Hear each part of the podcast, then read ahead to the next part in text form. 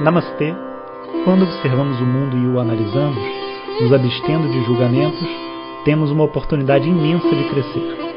O tema dessa temporada é Assuntos Polêmicos da Espiritualidade. Om Om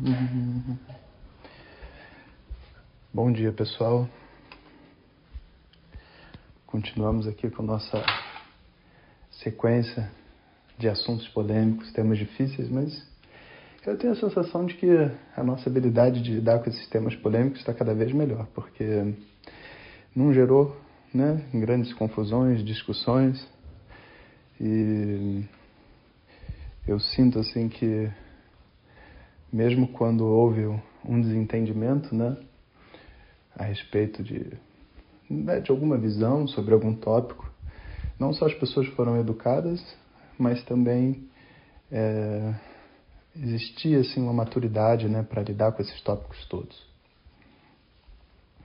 Então, hoje a gente prossegue para mais um tópico, que é como lidar com pessoas imaturas emocionalmente. E esse não é um tema que ninguém pediu, eu estou botando, apesar de ser de ser não, ser, não parece ser um tema polêmico, mas ao mesmo tempo, quando a gente vê a resposta, a gente entende que existe uma polêmica por detrás disso. Por quê? Porque a gente tem uma síndrome né, do guia espiritual e a gente quer transformar a vida de todas as pessoas e a gente não entende o nosso papel muitas vezes. Mas antes de falar sobre isso, é, queria lembrar a todos os futuros alunos, né, porque a nossa turma do ano que vem, a turma regular de Vedanta, Sharadá, ela vai começar em março, né? Então já tem um monte de pessoas que estão na lista de espera, mas eu fui informado pela minha equipe ontem que nem todos estão participando dos encontros preparatórios. Né? Esses encontros preparatórios são exclusivos para quem vai participar desse curso, né? que é um curso de dois anos, tal, pago, é uma turma né, que a gente chama. E esses encontros, eles são abertos ainda, com o intuito de ajudar as pessoas a decidir e também conversar sobre alguns tópicos que são importantes. Então, se por acaso você estiver na lista de espera, né, por favor, participe desses encontros, que vai facilitar o meu trabalho lá para frente e você também vai poder tomar uma decisão melhor se é a turma regular o seu caminho nesse momento ou não. Independente disso, nós estamos aqui no nesses áudios do Vedanta Cast e vamos continuar sempre transmitindo esse conhecimento. Lembrando que esse projeto não tem nada a ver com aquele projeto. É importante sempre dizer isso porque o que a gente faz aqui é se conectar num nível não superficial, porque as coisas que a gente coloca são profundas, mas num canal mais aberto e menos intenso de Vedanta. E numa turma, as pessoas estão participando de um parampará, de uma, uma tradição, se tornando alunos, passando por um processo tradicional de estudo. São duas coisas diferentes. E as duas coisas têm ganhos. Tanto que os nossos alunos todos assim, escutam esses áudios e se beneficiam deles. Né? O que mostra que existe algo a mais sendo feito aqui. Principalmente nesse papel que eu me coloco, onde eu sou professor, mas eu também coloco minha opinião como pessoa. Essa troca é muito importante. Bom, como que a gente lida então com pessoas emocionalmente imaturas?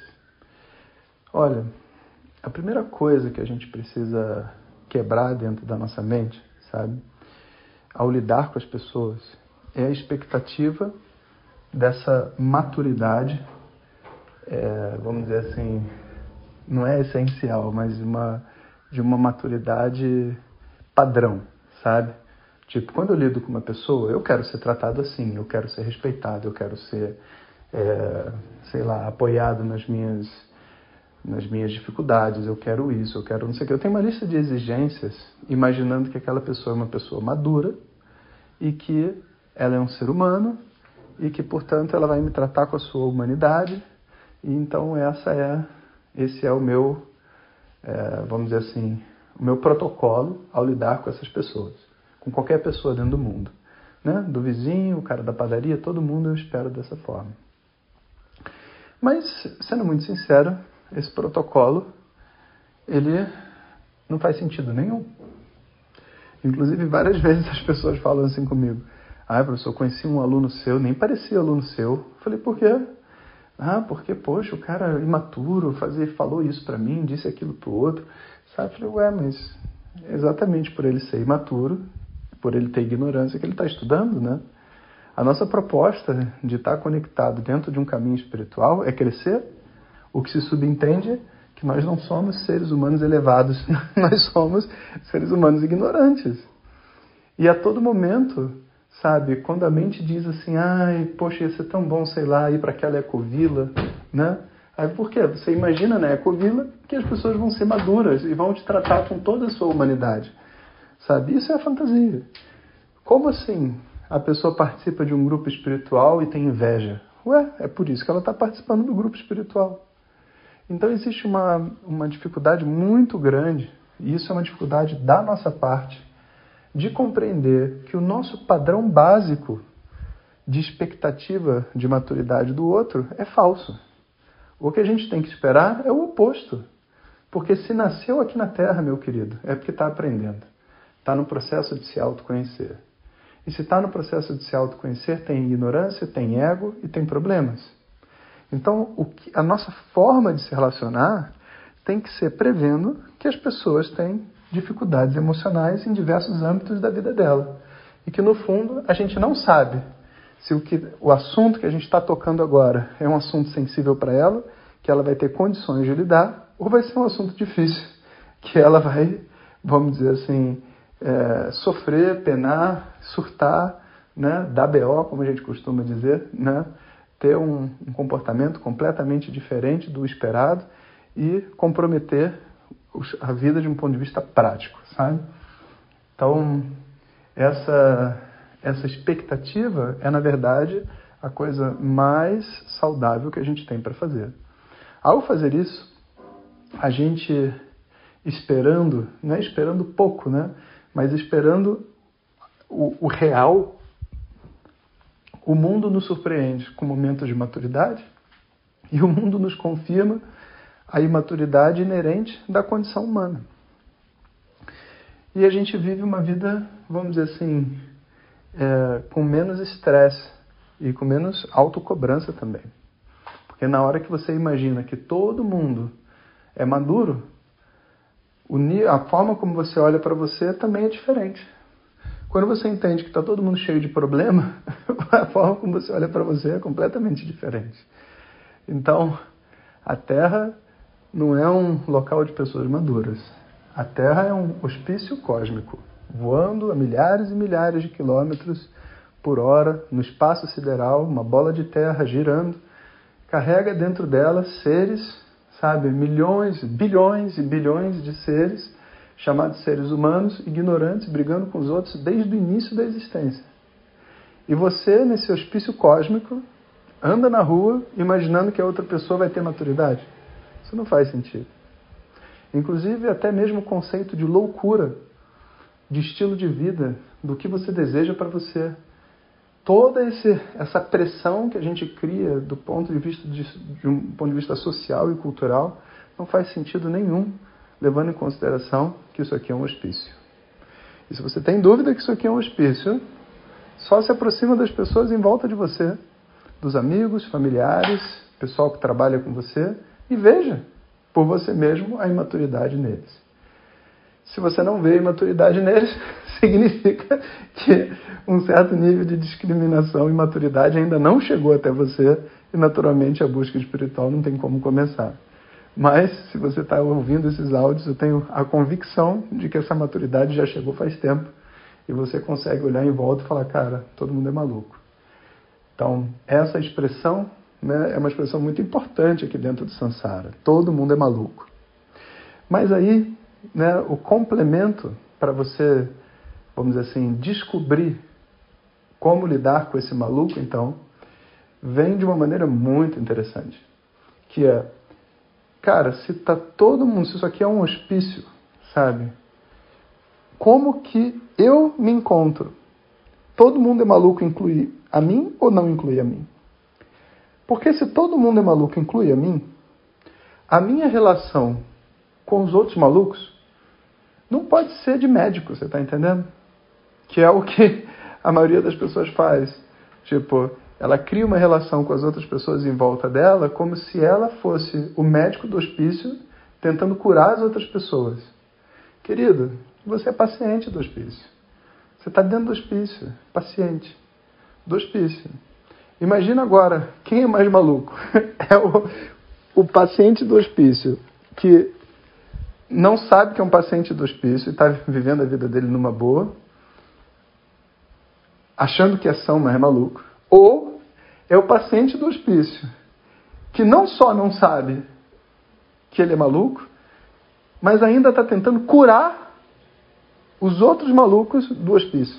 Esse é você com esse comportamento de dizer para as pessoas o que elas devem fazer, como elas vão crescer, por que, que o seu problema é assim, sabe? Então, dentro desse jogo chamado de humanidade, ninguém de verdade faz ninguém crescer, nem o professor. Ninguém é capaz de fazer ninguém crescer. O crescimento se dá através de um jogo da mente. A mente projeta literalmente, eu vou falar assim, a gente está aqui na nossa intimidade, então eu não vou ficar medindo palavras nem nada. Vocês, por favor, entendam com profundidade o que eu tenho para dizer, né? E relevem todos os preconceitos de palavras e coisas que vocês já ouviram. Mas é literalmente isso que eu vou dizer. A mente, ela projeta o guru que existe dentro dela, o mestre que existe dentro dela, em pessoas do lado de fora e escuta essas pessoas e aprende através dessas pessoas o que ela já sabe, mas ela não tem condição de acessar sozinha. Simples, mas complexo assim, ou profundo assim. Ninguém está curando ninguém. Quando uma pessoa decide que ela vai estudar Vedanta e vai, sei lá, escuta os áudios e muda a vida dela, essa força de mudança é algo que tem dentro dela, não está vindo de mim. É algo que já está lá, latente. E o que eu estou dizendo não é nenhuma grande novidade. Eu estou jogando só luz. E essa luz, quando você tem a capacidade, você tem a capacidade de ver essa luz, esse conhecimento brilha para você e você diz: entenda, esse conhecimento agora é meu. Em nenhum momento o guru esteve do lado de fora. Em nenhum momento. É apenas um jogo da mente.